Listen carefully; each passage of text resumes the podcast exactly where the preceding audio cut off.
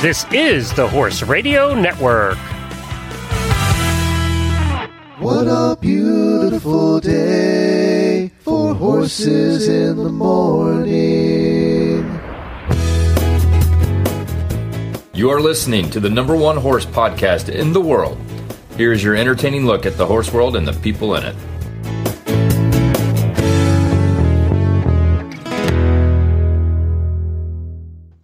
Jenn from Ocala, Florida.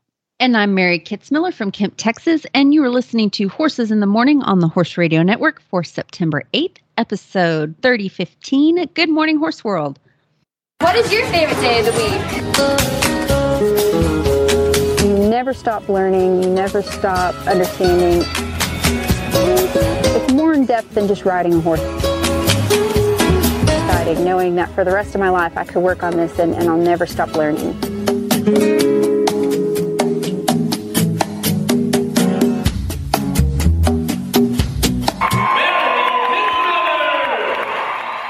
Greetings, everyone. On this show, we're going to find out where in the world is Mary Kitzmiller. We're going to chat about a training tip that compliments of one of our listeners, and there's going to be a new Mustang in Mary's life. Stay tuned. Welcome back, Mary Kitzmiller. Glad to be back. Yay. Before we got started this afternoon or this morning doing our recording, I was going to congratulate you because, of course, I'm following your adventures on your Facebook page. You got there with no drama, no flat tires, no hurt horses, no accidents, no traffic tie ups.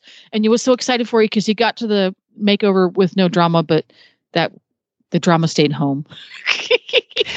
Yes. Um, so when we were planning, like uh, our family was planning the next few months of, oh, you're going to be here, I'm going here, we're doing this. We kind of forgot that we had. So my stepdad and brother are visiting family up in Ohio. And I am doing um, stuff at the Extreme Mustang Makeover this week, and my mom was going to come with me. And then they're like, we're, we were like, wait a minute, who is watching the ranch? So unfortunately, she had to stay home and she is uh, watching her dogs and she's watching my dogs and she's feeding my cats and she's feeding the ranch. And plus, our shop has a lot of orders. So she's fulfilling orders. So, um, in the midst of all that, someone um, left the water running all night. And uh, yeah, she's, uh, I think she's a little stressed with the, uh, becoming ranch manager overnight all by herself um, while I'm enjoying my time in Fort Worth. oh, I I think I think Mary Kitzmiller's mom deserves this.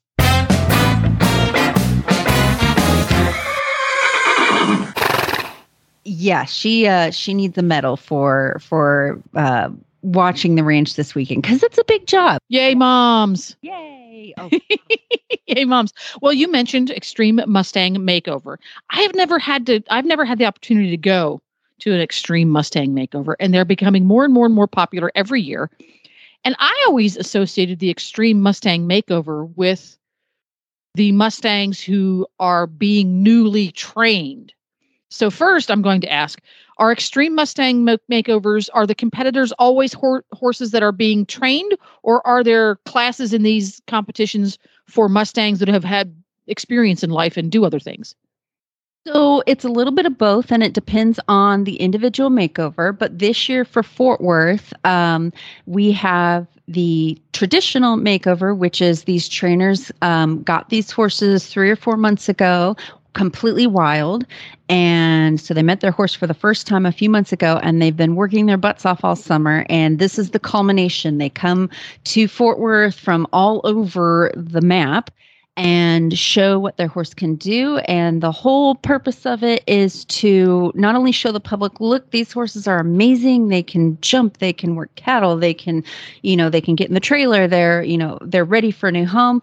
Um, so it's to show off what a Mustang can do, but also the horses that are in this traditional style makeover are getting um, auctioned at the end to approved adopters. So if you are in the Fort Worth area and you think you might be in the market for a new horse, um, come on down and check out what. Um, what we've got the trainers have done an amazing job and on the on the other side of the uh, in the, one of the other barns at Fort Worth, we have what's called a Mustang Open Show.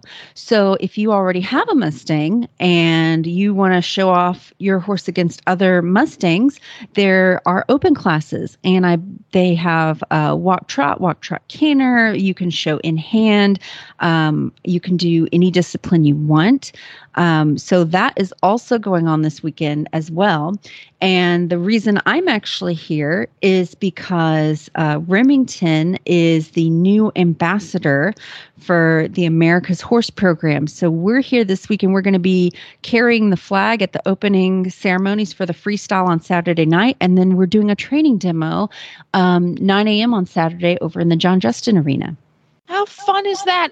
Is are and you might not know this, but are there a lot of the makeovers that include classes for the permanently homed people that just own a Mustang and want to show it in a Mustang class? Do you, are, do you see that a lot, or are they in the minority? It's starting to become a thing. Um, Yay. I don't. There, there are open shows on the schedule on the Mustang Makeover website. I can't tell you off the top of my head if there's going to be another one this year, but it is starting to become more prevalent, and um, the prizes are really good. It's really fun. Um, a little bit less pressure because you're bringing your own horse. That's you know you. It's not a. You don't have to train a whole new horse to do it. Right, right. Um, well, that makes sense for somebody. Somebody goes out, they go to a makeover, they get a Mustang that's already been started, or they get a Mustang and start it themselves but don't compete.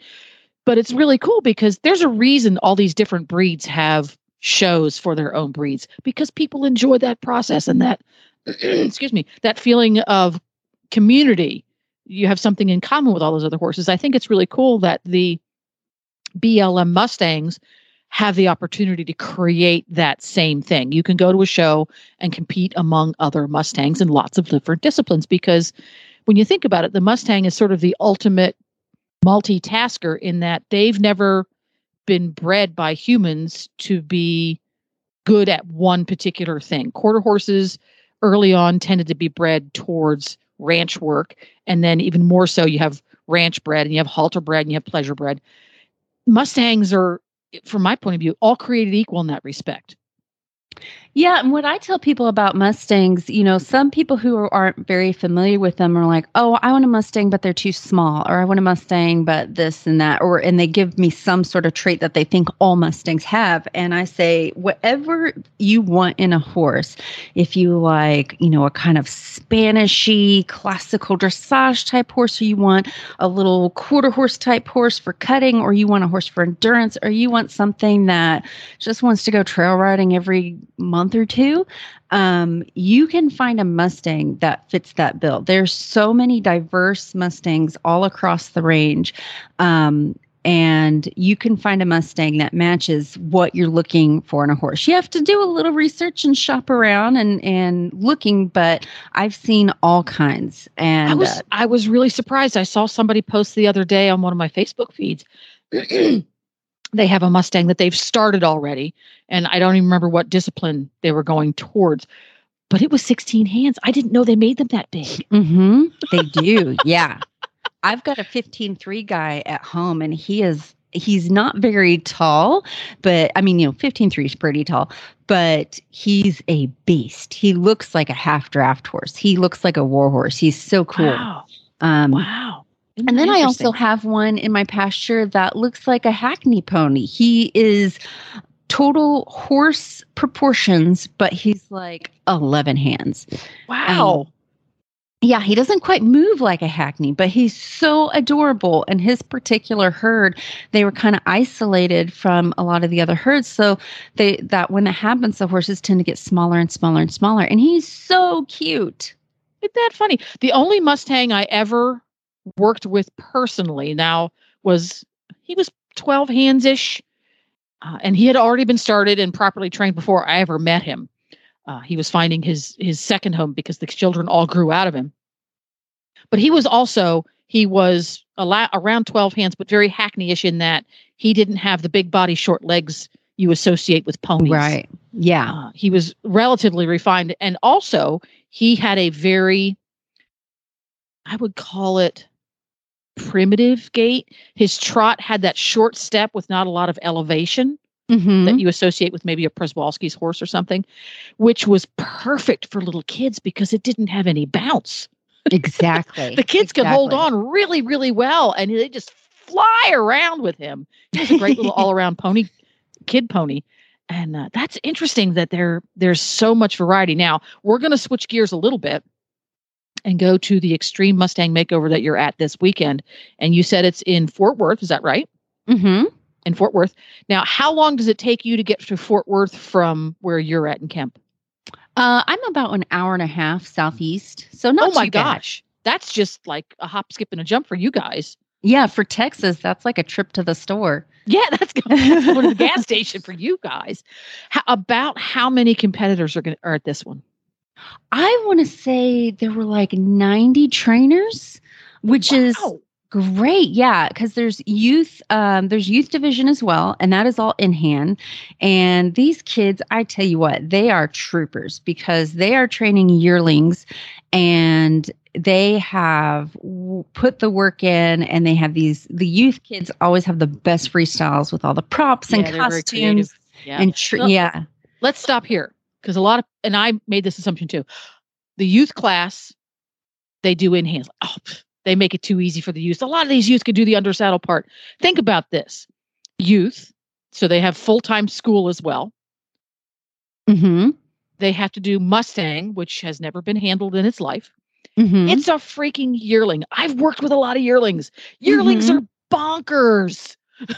Well and yeah and and the thing that i see every makeover um is i know that these kids have put in long days and they come up with this really great freestyle but and when you know you see it at the show one or two yearlings is always like i remember nothing. And Yes. i don't know how to get on a pedestal. I don't know what i'm supposed to do with this jump. And these kids talk about character building. They just keep showing. They act like everything's going according to plan.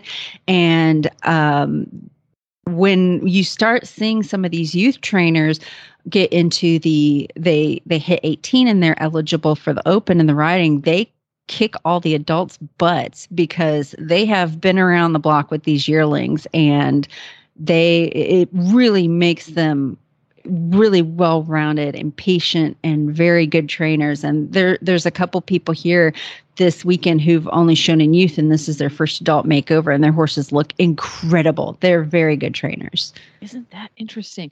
So yes, a, a character building. You learn to deal with the the pressure, the success, the highs, the lows, the disappointments, all those things that come with going to what is really a big event it is early on. Isn't that cool? And are there, I get, I don't know, rules for the makeovers for the youth as well as the adult divisions? Are there restrictions on, I'm going to use my finger quotes because there's really no way to track it. Who trains the horse? You know, there is not. Um, now, I haven't done a makeover for a few years, but I could, if I wanted to, um, take my horse and pay a trainer and they could do all the work and I could come and show the horse. That is totally allowed. And the the pros to that is I never feel like if I have a horse that man this horse is stumping me and I man I'm not sure I want to get in the saddle I have the option to go get help from someone. And it's made the community very um, open and we've we I've done events before where we all took our horses to a one ranch and we're all helping each other. You know, we're all getting on Oh, each other's neat. horses. Yeah. You know, if we've got a horse with a particular challenge, so it allows for that. And no trainer that I know of has been like, well, I'm not going to do the work. I'm just going to do the showing. But Yeah. there is Well, a challenge to that because you Yeah. really have to create to do well. You have to create the bond with that horse. So it's, yes. almost I think a it's a, a little different than a, a mm. domesticated horse.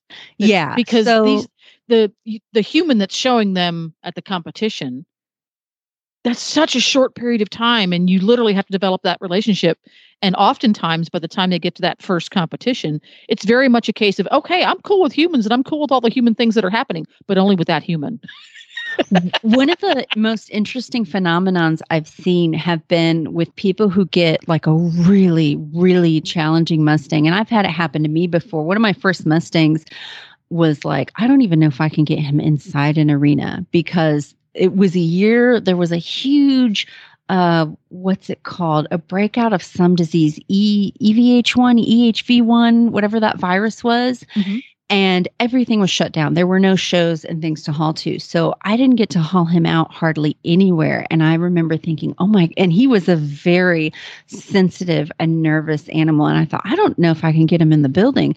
And you kind of are going to this makeover thinking gosh i just hope that it all stays together and this horse was so hard.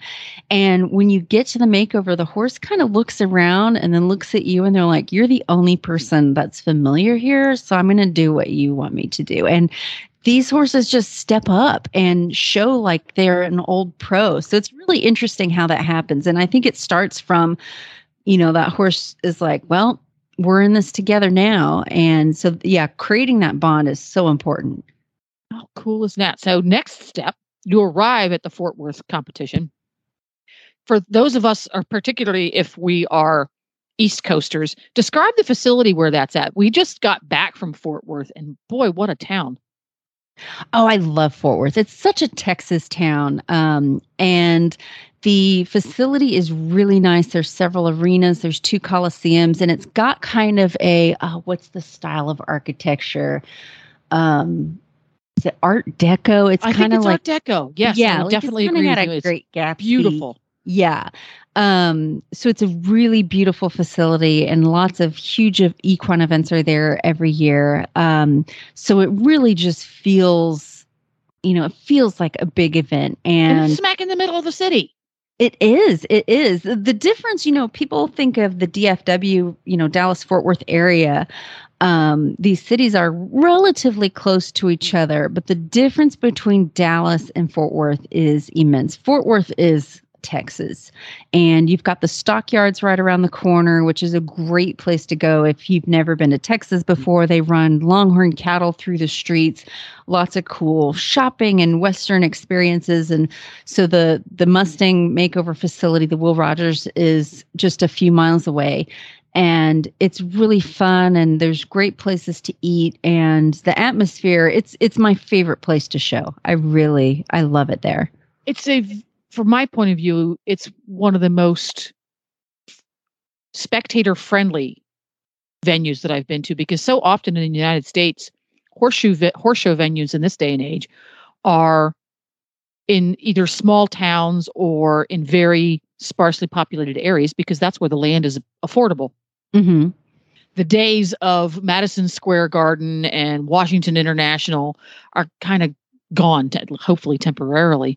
And it's really neat that this particular facility is in a really fascinating, fun, high energy town. So that to go and watch, it's more than just the horse show. The whole family can go there, find cool things to do. Or if you're completely just horse crazy, there's plenty for that too, which I think is really neat. I was very pleased with having just been there for the first time a few weeks ago. I said, this is a really cool little town. The whole place smells a little bit like cow poop. It does. it does, which is And I'm cool yeah, with very that. nostalgic feeling. very cool western. with that. So the competition, it, the competition itself goes over how many days? So they actually are showing right now, and so it this today's the first day of competition. They're doing the handling and conditioning class, which is an in-hand class, and the cla- that class is really to show that this horse has been well cared for because, you know, uh, the condition they they judge the animal on its condition, you know, shiny coat and good weight and all that kind of stuff, and they do um, a pattern where they will the trainer will turn the horse loose in a round pen and then they have to go recatch the horse and there there'll be elements of the pattern like brushing the horse and picking up the horse's feet and it always culminates in you have to load the horse in a trailer in the arena. And it's a great class because it you know it shows you have to have kept up on your basic groundwork and you're showing the public this is how manageable this horse is and um and it's a tough class because a trailer just in your parking lot versus a trailer in a big scary arena are two different things for a horse Very different. Very And, different uh, indeed. yeah so that's going on right now this Now, does, morning does everybody have to do that class or is that just for the youth? youth and adults. So Okay, even though the cool. adults are riding in the majority of their classes, this is an in-hand class. And um, yeah, like I said, you know, for people that are wanting to adopt a Mustang this weekend, this is a great way to see how does this horse, if he's turned loose, can he be caught again? How, can you pick up his feet easily? Can I get him in the trailer when I buy him to go home? Um, and and you know, then they are judging like how well is this horse taken care of? Is he skin and bones? Is he, um, you know, does he look healthy and fat and and well cared for? So it's a really important class. Um, and then this evening it, for the adults is the Mustang maneuvers class. So that'll be a pattern class, and it's under saddle, and it, you know it'll have elements like. Um, moving your horse's shoulder or side passing or you know gait changes and all of that kind of stuff So the class, and then are the scores cumulative in each class, or is each class judged and pinned individually? So they are judged and pinned individually, but the scores, um, so that this will, so today is handling and conditioning. They've got the maneuvers tomorrow will be a trail class. So they will place all of those classes, but then those scores are all going to be combined to determine who makes the finals on Saturday, which will be only 10 people out of all the trainers that show up. Wow, top. So that that kind of gives a whole new meaning to top ten out of that number of competitors. Yes, it, and it is very nerve wracking. And the first years that they did the makeover, because n- there wasn't any bar set and Yeah. no one had done this before. And so if your horse was reasonably broke, you were in. And it has gotten so competitive. Um, I have done makeovers where I was in the top five in two of my classes, and I made one mistake in the third class, and I was out. I couldn't show in the finals. And so it is very nerve wracking. And it's like, you know, fractions of a point that can get you knocked out of that top 10 spot. Wow, that's pretty cool. So when when is Remy's first performance? So we will be doing a demo. Um, we'll be showing in some of the open classes for fun, but our you know official capacity thing that we're doing uh, is 9 a.m. at the John Justin Arena, and we're doing a training demo um, where it'll be me and him, and I'll just show different things that I've done with him, and um, you know things like how to establish a connection with your horse. Um, and then that night we'll be carrying the flag for the ceremony. Oh boy, yay! Oh, and for people who want to follow along on you and Remy's adventures at Fort Worth and elsewhere, uh, wh- where's the best social media to find you? uh, Mary Kitzmiller Horsemanship. I'll be throwing some updates up there, and that is on Facebook. Cool. Well, we're going to take a quick break here and listen to some Templeton Thompson because we can. And when we come back, we are going to have Mary's monthly training tip.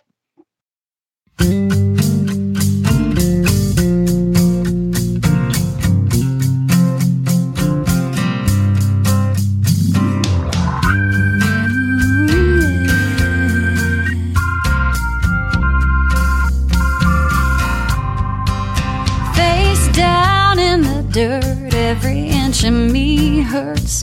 Guessing wasn't such a perfect landing. Yeah, I'm still alive, not sure how I survived. It was a hell of a ride till it ended. I guess that's what you get when you leave. You don't always end up on your feet. Oh, there's easier ways I could go.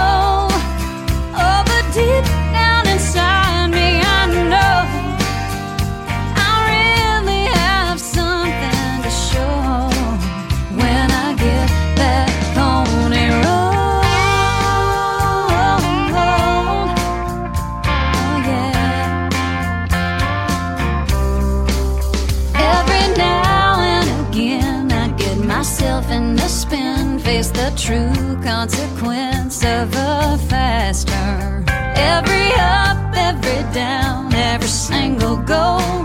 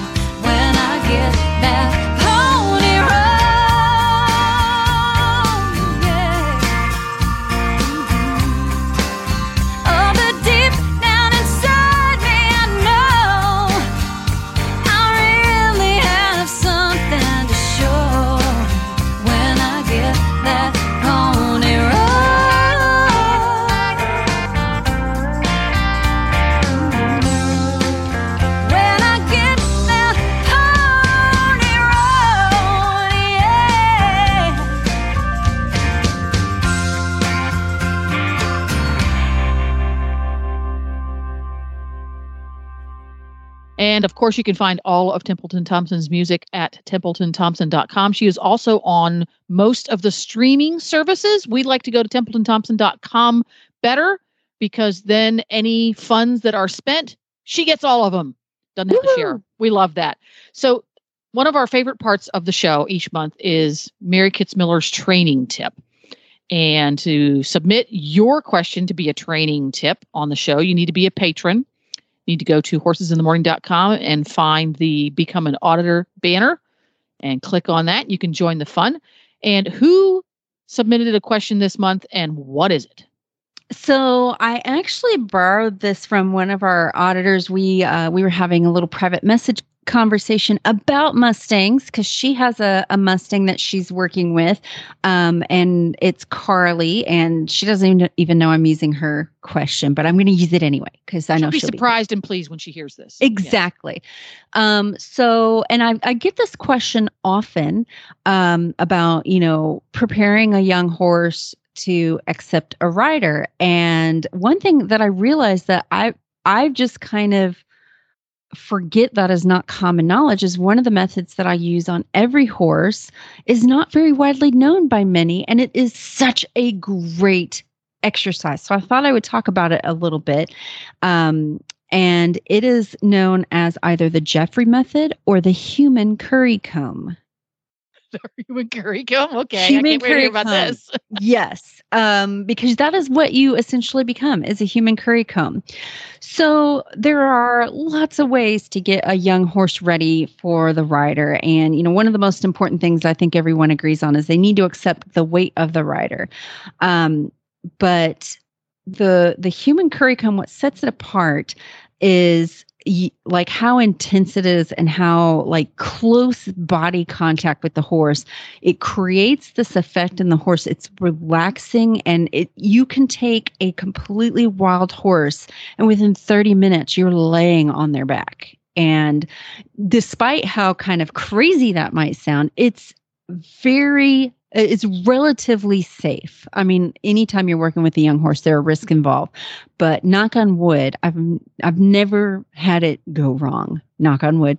You know, like I said, never say never. But um and this was taught to me by um, a trainer I worked for many years ago, and the story that he told, uh, the the man who invented it is an Australian trainer known as Kel Jeffrey, and I don't know all the exact details, so I may get some of these facts wrong, but um, I believe he was a trainer, kind of like turn of the you know early 1900s era, maybe a little later, who uh, who created this method, and I've seen other interpretations of it as well. And the story that I was told, like I said, this is totally an anecdote. I don't know exactly how is historically accurate it is, but he um, was didn't start out being a horse expert and he had some i think he had some sort of sickness. I don't know if it was cancer or tuberculosis or something in that ilk and was told you need to go out to the country. The country air is going to do you well. And he went to a relative's cattle station out in the middle of nowhere australia. And the story goes as it was told to me um, was you know he would be sitting out on the on the porch of this ranch and would watch all the all the ringers all the stockmen out there taking um, horses out for the day to do all the all the day work that they had to do. And they'd always leave this one mare in the pen and never used her. And he asked like why aren't you using that one mare? And they said oh she's an outlaw. You know we can't ride her. Yada yada yada. And so he thought, hmm, okay. So while everyone was gone for the day, he went out there and would work with this mare. And as I understand it, the only tools he had, he had like a, a tin barrel and a rope and a stick with a hook at the end of it. And he would go out and just work with this mare. And uh, one day when they came home from working cattle, uh, they saw this guy, Kell Jeffery, riding this horse around bareback. And she's as gentle as a lamb. And they're like, What? How did you do that? And so he showed them, and it was almost kind of unbelievable. So they got out another horse. They're like, Do it on this one. And he repeated the results again and again. And so he began sharing this method, and he's he also has come up with other uh, really interesting training practices that I still use starting my Mustangs. Um, but what this method is is when you're preparing to get on your horse, uh, you want some basic groundwork with the horse, you know, some basic control of their feet so that if they get scared and they want to move, you can direct where they move their feet in a safe way. So I want to make sure when I'm doing this with my colt that um, I can tip their nose toward me and then I can move their hind end away from me. That's very important. So I have some reasonable control of their feet on the ground and I will do some basic desensitizing with them before I go in myself. So like I'll make sure I can, you know, touch them everywhere and I can um I can I'll throw ropes at them things like that so that it's not a total surprise when I start doing this method. Um but when I start, I will stand at the colt's shoulders. They'll have, I'll keep the lead rope loose because I don't want them to feel like I'm trapping them into staying still. But you also want to keep your wits about you and not just have like 10 feet of rope you know, hanging in your hand. Because if they get scared and jump forward, you need to be able to control what happens. So, you know, a relatively loose rope, but still short enough to manage their feet if they need to move. And I start by rubbing the horse all over with two hands. And how the way this method works, you need to be vigorous in it. You don't want to make them feel uncomfortable. You don't want to be painful with how you're petting them, but you don't want to be tickling them either. So I rub them with my hands like I'm trying to curry the hair off, basically. And um, then what I start to do is I'll start to lean on the horse. So I kind of lean just behind their wither. I'll start to lean on the horse as I'm rubbing them. The other thing that you need to make sure you're doing is never stop moving. The rhythm of this method is what makes it work. So if I lean on my horse and I go completely still, the horse is going to be like, wait, what are you up to? So I keep, I lean on the horse and I'm rubbing the whole time. And every time I get a little further with what I'm doing, I'm going to stop and back away. So you're going to get in there, rub, rub, rub, rub, rub, and then release. Back away, let them process what happens. And you're going to repeat that over and over and over. And as I'm leaning on that horse, and you want to really lean on them. What I was told is by the end of this method, if your shirt and, you know, your outfit isn't completely covered in horsehair, you're not doing it right. So you are curry. Yeah, you're you're human curry comb. Um, so I'll make sure you know I can rub the horse all over his neck and all over his belly and run my hands over his hip and on the other side of his barrel and all of this. And if if at any stage in the game he says, Oh, this feels uncomfortable, I'd like to move, I allow him to move. I don't stop rubbing with my hands, um, but I will also tip that horse's nose toward me so that when he moves, he's going to move in a small circle, yielding his hindquarters. And we'll go round and round and round as many little circles as he wants to do. And then when he stops and commits to stopping and relaxing, then I stop rubbing. So he will learn that the answer is when you feel something that you're not really sure about, it's okay to move. And that thing will go away when you stop and relax so in the beginning the horse really just learns to kind of put up with it like I, Yeah. I know that i need to just stop and stand That's still I think that's a really interesting and important point to make. Mhm. That let them move yes and teach them early on that it's okay to move, but let's let's have a compromise here and move, but move in this direction or in this fashion. You're only putting one criteria on there, move. And for the horse's point of view, the most important part is that he moves. And hopefully you haven't pushed him so far over threshold that he needs feels the necessity to move and move very far away. He just needs to move so he can get that out of his system yes it's very important to say, you know, we're moving. It's okay. We can move. We can move. We can move. And then I think for a lot of people, they feel like you're rubbing, you're touching, you're rubbing, you're touching, you're letting them move. And then you stop when they stop and be still. They think they're rewarding the horse moving. So I think to to talk about a little bit about that timing.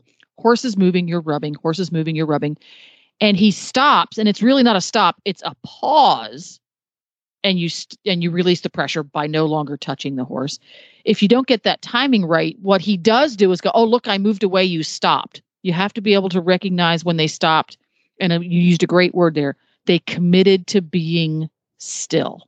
Mhm. that's where the reward comes and that's where timing is essential because if you get that wrong you're literally rewarding the wrong behavior. It's not that the horse got the wrong answer the horse did anything wrong. Your timing was off.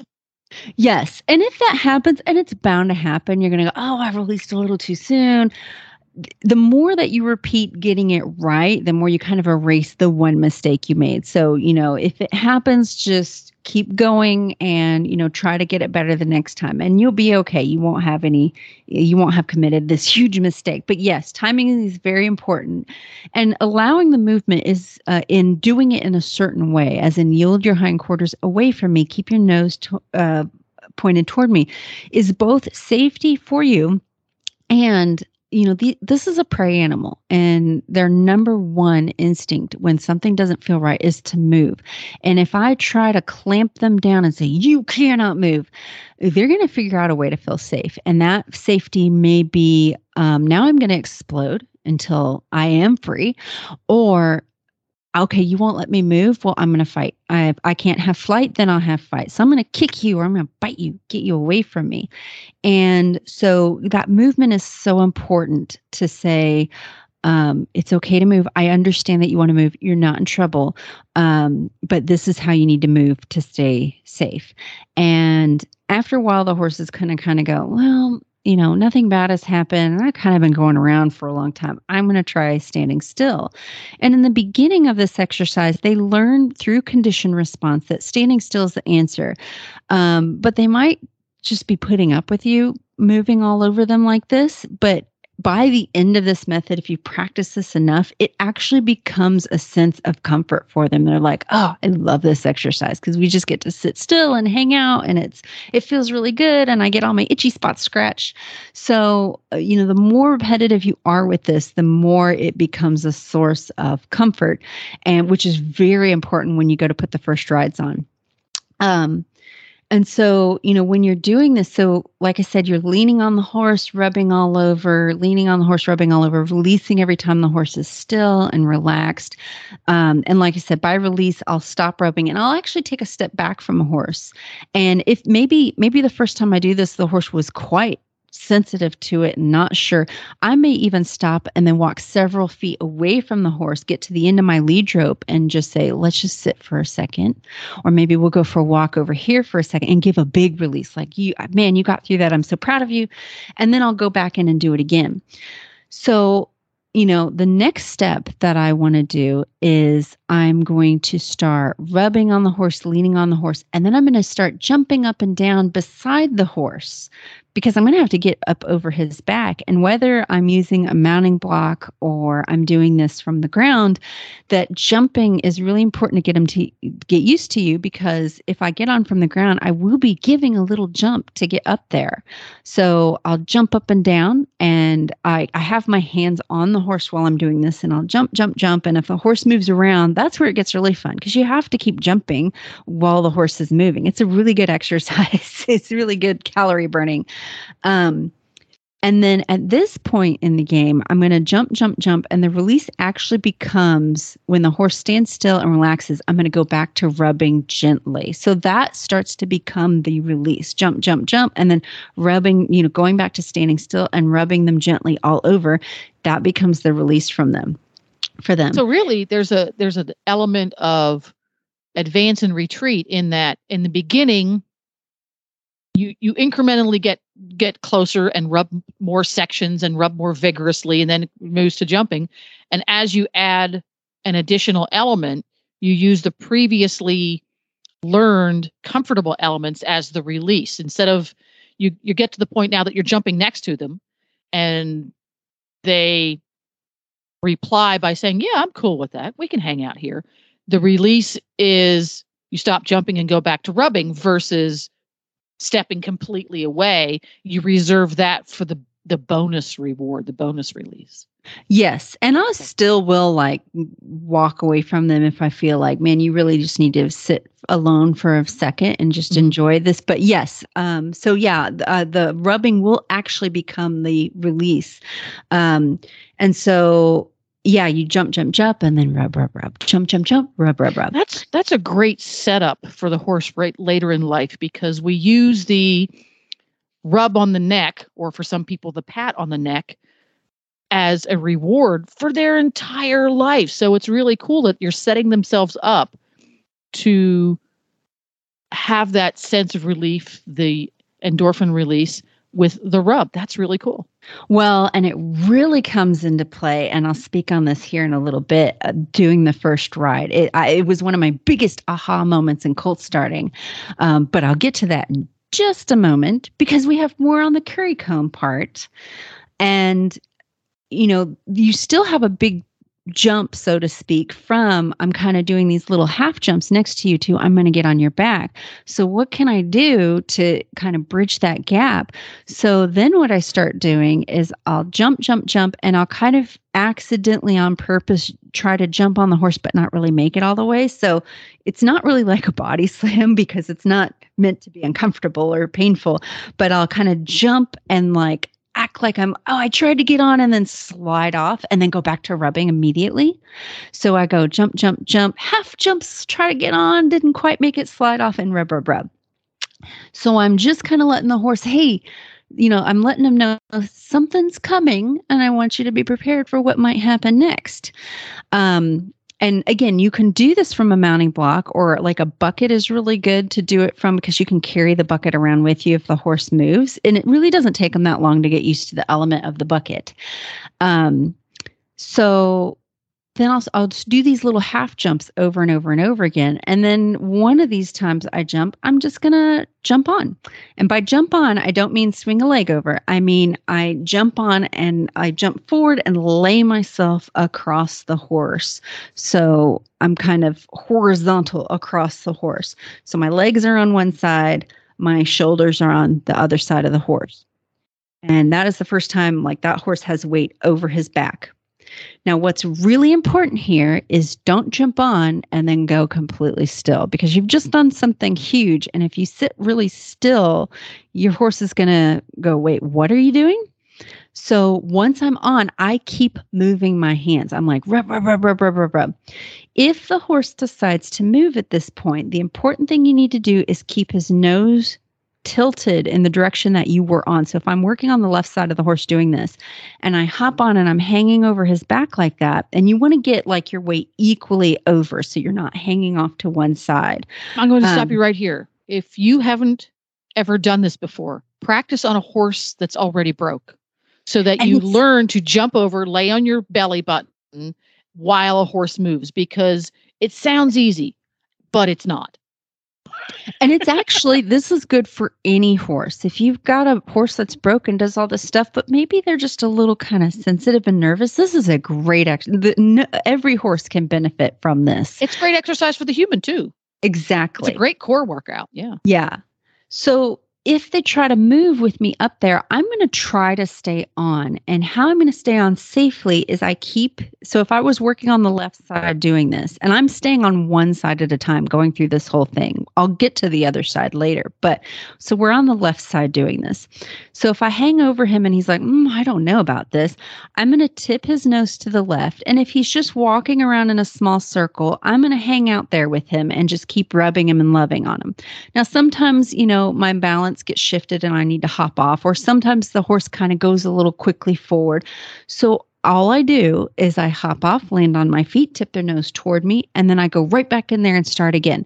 He's not in trouble. I'm not going to make him feel uncomfortable, but I'm not going to stop either until I can jump, jump, jump, hop halfway on, rub on him, rub on him, run, rub on him, and he stands still.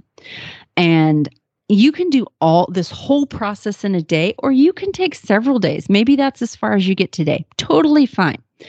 Um, and so the the safety element of this, how you make this work, is you don't want to straddle this horse for this exercise. Some people do. I would say if you're just starting out, don't. So you know if if he moves, even if he jumps forward, you are most likely going to land on your feet. Um, and that's what keeps you safe doing this. So, um, once I can hop up on him halfway like that, or, you know, all the way like that, but I'm, you know, I'm just sort of hanging over his back and I can move my hands all up and down his neck. And you want to keep that rhythm going jump, jump, jump, hop up, rub, rub, rub, rub, rub while you're up there. And I can do that over and over and over, and he's totally okay. Well, the goal that I'm working to, um, to in this exercise is I want to be able to lay across his lay on his back on my belly so I be facing his ears with um my face is facing his ears and my back legs are kind of over his rump if that makes any sense. Mm-hmm. Um, so, in order to be able to swing my legs up in that manner, I need to give him a hint that that's coming because I don't want to just swing up there and he's never felt that before.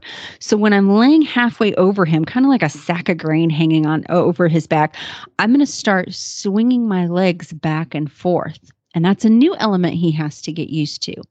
And again, if he moves, I'll try to stay on. I'll keep his nose tilt tipped to the left so that he has to move in a small circle. But if I have to slide off, I'll slide off, land on my feet, and then just go right back at it again. Um, and I do this over and over and over again until I can hop on his back and swing my legs back and forth and back and forth. So he just gets used to that feeling. And then one of these times, I'm just going to swing on up. Again, keep your legs together. Don't straddle the horse. Um, and I'm gonna I've, I'll be I'm pretty much laying up in line with his spine. And again, once you're up there, don't sit still. I'm gonna keep rub, rub, rub. Keep that rhythm going. And um that is usually about as far as I take it on each side. You can work to straddling them and sitting up and everything like that. But when you do that, if you decide, well, I'm just going to sit on them bareback, the risk there is let's say the horse gets tense, it can be really hard for us not to also tense up and wrap our legs around him. When that happens, he's going to, there's a chance he'll feel claustrophobic. And that's where you can have leaping and bucking happen.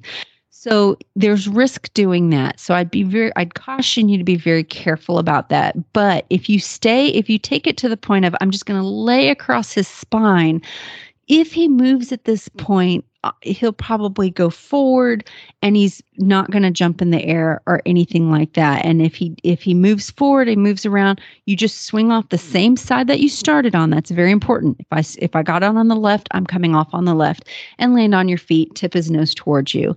Um, and while you're up there, like laying across his spine, you can even work on pushing yourself back. And you do this a little bit further, a little bit further, a little bit further each time. And you can actually slide off of his rump. So, in order to do that, um, each time I slide off, so I jump on the horse, lay across his back, and when I when I go to dismount, I'm going to slide off a little further back of him each time. So I'll slide off by his belly, and then I'll slide off by his hip, and then I'll slide off to one side of his tail. And um, I just do that until I've made it to where once I slide off his rump, it's no big deal and I do that. I so I do that all on one side, and then I switch sides. And just because I've done it on one side doesn't mean I can do it on the other side just the same. I start all over again, starting with rubbing, then little jumps, then little half jumps, then get on, and so forth. Um, and it is a great exercise. It really, there's something about the way you do it where it is extreme close contact and rhythmic moving, and you've got horsehair all over you by the end of it. That is, um, it's very calming to the horse. How neat! That's a great method, and I can I can totally see how this works. It makes so much sense once you explain it. Yeah, and you can find there's videos of people demonstrating it on YouTube. Um, I haven't found one that does it. Why it. isn't there a video of Mary demonstrating it? I well, I look like a hippopotamus doing it, but one of these days I'm going to have to make one because there's not a video of doing it quite the way I do it. Um, you need to add that to your repertoire. Exactly. Yeah, I need to. I need to do that. Um, and of course, I I used to do it just completely from the ground because uh, my joints weren't uh, destroyed at that point, and now I I totally use a bucket or mounting block.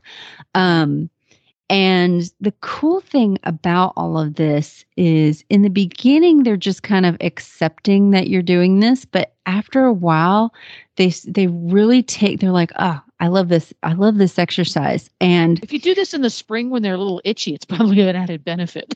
exactly, exactly. And the good thing about this is by the time you are saddling them and you're ready to get them to accept the first ride, you have laid all over this horse and touched every square inch of him. So nothing is a surprise. And how this relates to the first ride, um, I learned kind of how to connect these two things together. Actually, starting colts at Chris Co- uh, Chris Cox's ranch, who's an amazing trainer. He's run one road to the horse like every time he's done it, and he doesn't do the curry comb part of getting on a bareback, but what he, he still implements that rhythmic rubbing that horse all over. So when he goes to get on the horse for the first time, he's doing it with the saddle with the intention of we're going to do the first ride. So he rubs the horse all over and then he does all of the preparation for mounting, you know, pull on the s- saddle horn and jumping and all that kind of stuff, which is very similar to curry comb. And same thing when he gets on that colt for the first ride, he doesn't swing a leg over and then just sit there or whip them in the butt and go, let's go. He gets on them and he rubs their neck with both hands and rubs that horse all over and rubs their butt and he he won't stop moving. He leans forward, rubs the neck, leans back, rubs them over their rump. And it's exactly like what they did on the ground. So the horse is like, oh, this is more the same, but there's a little bit something else going on here. And when he gets that horse ready to take the first step, what he does is he tips that colt's nose to, to the side and gets that colt to yield their hindquarters one step. And as soon as that colt moves one step, instead of continuing to move or trying to pull the horse to the stop, he puts his hands forward and rubs that colt all over their neck. And that colt remembers from the previous exercises of, oh, when this person is rubbing me all over, we just stand still and relax. So the colt did something that was a oh. little scary. They took a step and then it's rub, rub, rub, rub, rub. And then he'll tip their nose and take one step, two step, rub, rub, rub, rub, rub. Then one step, two step, three step, rub, rub, rub, rub, rub. So that colt is expecting to go back to this neutral being rubbed on. And he's not thinking so much of, wait, there's someone on my back. Oh my God. And mm-hmm. you just do that to where you take three or four steps and you start walking forward and, you know, five and six steps, rub, rub, rub. And then the cool thing about how this all plays up, you do this through all three gaits this first ride. You take a few trot steps, rub, rub, rub. A few canter steps, rub, rub, rub. And so you actually create this really cool stop cue on this horse. As soon as you relax your seat and you put your hands down, that colt stops perfectly. And it's so cool. You're not having to pull on this colt and make them stop. They just know that stopping is the default and this is the happy place where we get loved on. Da-da-da-da. So you're covering so many bases with that process. Like you said, the horse is learning to be comfortable with the weight of your body and your body moving around physically and visually. And you're also creating aids from the first time you sit on their back. Exactly. And it creates just this beautiful, it looks like a finished stop on this horse. Yeah. Um, and well, it's his idea. You didn't you didn't manhandle the horse into a stop. He just he feels like, oh, I better stop. This is going to be awesome. And whenever the horse, and I've I've noticed this now doing particularly with Nigel, when I do any positive reinforcement training with him, or when I ask him to halt under saddle, because he is anticipating something he enjoys. When a horse is experiencing something they enjoy, they tend to activate their core and lift themselves up versus stopping and bracing against something. Mhm. I get a halt that the horse is engaged at the halt without ever touching any part of his body. I don't have to pick up the reins. I don't have to close my legs. I just give him that cue with my weight. And for me, in this case, it's a weight of putting the weight into my heel a little bit and engaging my core. He's anticipating getting a scratch on the neck or a cookie. Or if I'm on the ground, he's anticipating getting a cookie. So he engages himself. He lifts his shoulders and he his neck is craned down. He's going, woohoo, this is gonna be good. So I get a fantastic halt without creating 101 minute bits of something with my body. It just happens. And it's really kind of cool. It is, and it's it goes into. I continually get surprised over the years working with horses of things that I used to think took a great amount of effort and repetition and drilling. It's like, oh no, this is what it takes to get a And horse to stop 101 in times this way. doing it wrong. Yeah. And then all of a sudden you figure out how to do it with less and less and less. And then you're like, wait a minute. This is easy. This is the easiest thing in the world. I remember starting colts when I first started learning how to do all this stuff of having to repeat the stop over and over because they just wouldn't stop on my cues and I'd trying to relax and say the right words and do the right and and they just didn't get it and I'm like this horse is stubborn and then I started learning methods like this. Make the stop the safe place. That's all the horse wants. They, where am I going to feel safe? That is their motivation. And if you show them like consistently, this is this is a good deal. This is where things feel good. They're going to crave that stop. They're like, I can't wait. I can't wait till she says that word. I can't wait till she relaxes her seat because then I'm going to relax too, and it's going to be so great. It's so important not uh, not just to make the horse do something with a cue or with pressure or with tools or whatever but to show them that when they do the thing it's a good deal. Everything is great here. And to see the change with this curry comb ep- uh, exercise to see the horse in the beginning just allowing you to touch them and stuff like that and you can see them just you could see their brain going i'm not okay with this but i know this is what i'm supposed to do. And then the the change happens to where they crave it. They can't wait till we get to just let's sit still together and you know and this is going to feel good and that's where you see the horse looking the way the horse is meant to relaxed but still engaged and alert. Yeah. yes with this Alert, beautiful top line and not the tenseness that you see sometimes when this happens There we go. Well, we're going to take another quick break, and this time we're going to hear from the fine folks at Daily Dose Equine. And when we come back, we're going to do a quick new Mustang update. Daily Dose Equine offers a full line of handcrafted horse feeds to maximize the health and performance of horses and ponies of all ages. Each custom feed has been developed with whole grains and non-GMO ingredients to eliminate the risk of herb- herbicide contamination. They are horse people themselves and they have seen firsthand the difference that superior nutrition can have in our equine partners. We invite you to learn more about Daily Dose Equine's origins and to find a formula that is perfect for your horse. Go to dailydoseequine.com. That's dailydoseequine.com. So, what's this I hear about? Is how does Remy feel about a new Mustang coming into the clan? How does he feel about that? he's okay with it he you know as long as he gets his uh two square meals a day and as much hay and grass as he can eat he doesn't care um and this is not a new permanent mustang this is a mustang for the mustang magic competition which is coming up in january So, what's the difference between Mustang Magic and Extreme Mustang Makeover? So it's held at the same venue and it runs like a traditional Mustang makeover where trainers get, um, I think it's four months to train a horse and then go to Fort Worth and show and all of that stuff. Uh, this one is invitation only. So they invite, um, some really talented trainers from across the country usually people who've done well in makeovers before um, or you know have accomplished something in some way with mustangs and uh, so it's really fun it's really uh, it, it's a great event to go to and it takes place during the fort worth stock show so there's a ton of other stuff going on So at this the is same time. within another show. Okay. It is. It is. So you have the stock show with people showing all sorts of different livestock and and there's rodeos and concerts, but then there's also the Mustang Magic competition. So there's lots to do, uh, lots to see. And um yeah, as I was pulling out of the Fort Worth Coliseum this morning to um, come do the show, I saw the truck full of the Mustang Magic horses pulling in, and I was like, oh, I have to see them. So we actually get our horses picked tonight.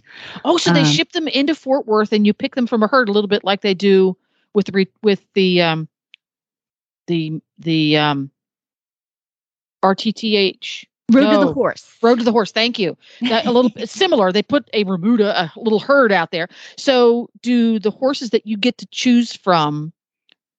They they obviously come from one of the local Texas herds, I would think.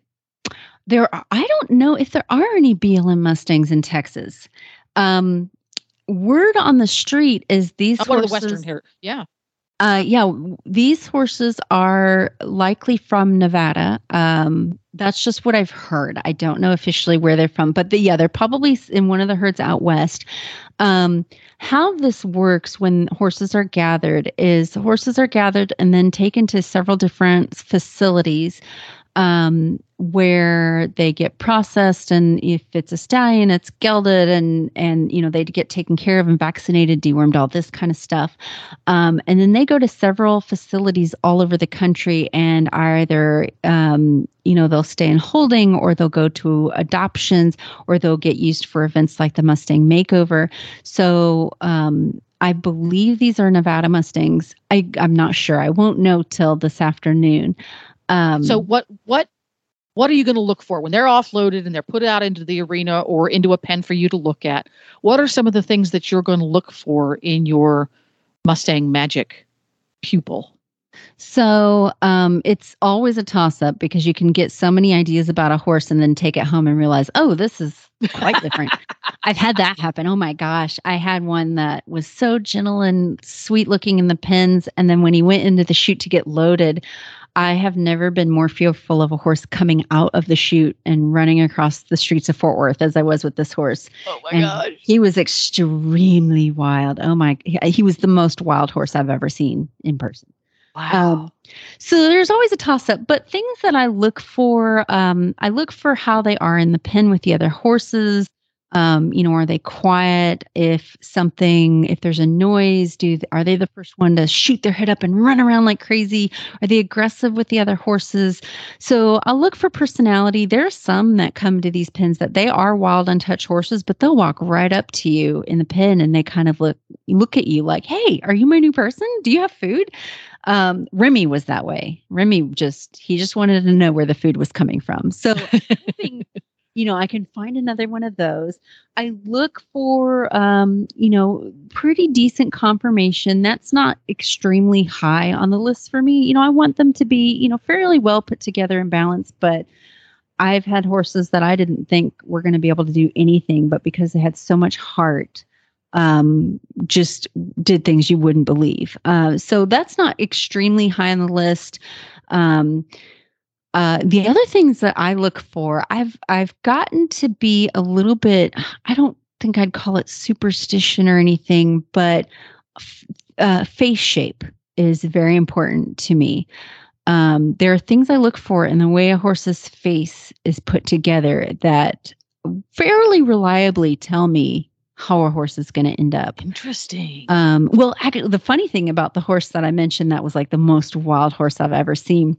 One of the staff at the makeover, he said, Which horse did you get? And I showed him, I went to the pen. I'm like, That one there. And he looked at the horse and looked at me and he goes, Tell me how that one starts. I just want to know. And I'm like, Wait, what? What do you know? what was this horse? Was he doing backflips earlier? And he wouldn't tell me. He just said, Tell me, tell me how that one goes. Nothing like being cryptic. Yeah. And I told him afterwards, I said, that horse was wild. Um, I actually ended up taking him back and for him to go in long term holding, which is uh, large amounts of public land up in the Oklahoma, Kansas area. And I said, he just needs to be on a hill, living his life and looking pretty because he's he's a lot of horse. Um, so I told the staff member, I'm like, you know, this is what happened. The horse was really, really wild. I said, what did you know? And he said, Well, he said the distance between his ears and his eyes were really short. And this guy, this staff member uh, was a cowboy. He has started hundreds of horses and he's seen every different kind of horse there is. And he says, as a general rule, when I see one like that, they end up being pretty, pretty tough. And I was like, wow, okay. So there's a lot of things I look for. There's no scientific reason behind what I'm looking for. It's just your own um, experience, yeah. It, it is, and it's fairly reliable. You know, I look for their. I, I like big, you know, big eyes that aren't really deep set in their head. Um, uh, you know, good whorls. Uh, there are things like that. And like I said, if I really am attached to a horse, but something about their face shape or whorl or whatever uh, is is you know kind of not on one of my boxes that I like to check, I will still get that horse. I but if I'm not sure about a horse and they've got something about them that I'm like, mm, I'm not sure, then I will pass. If that makes any sense.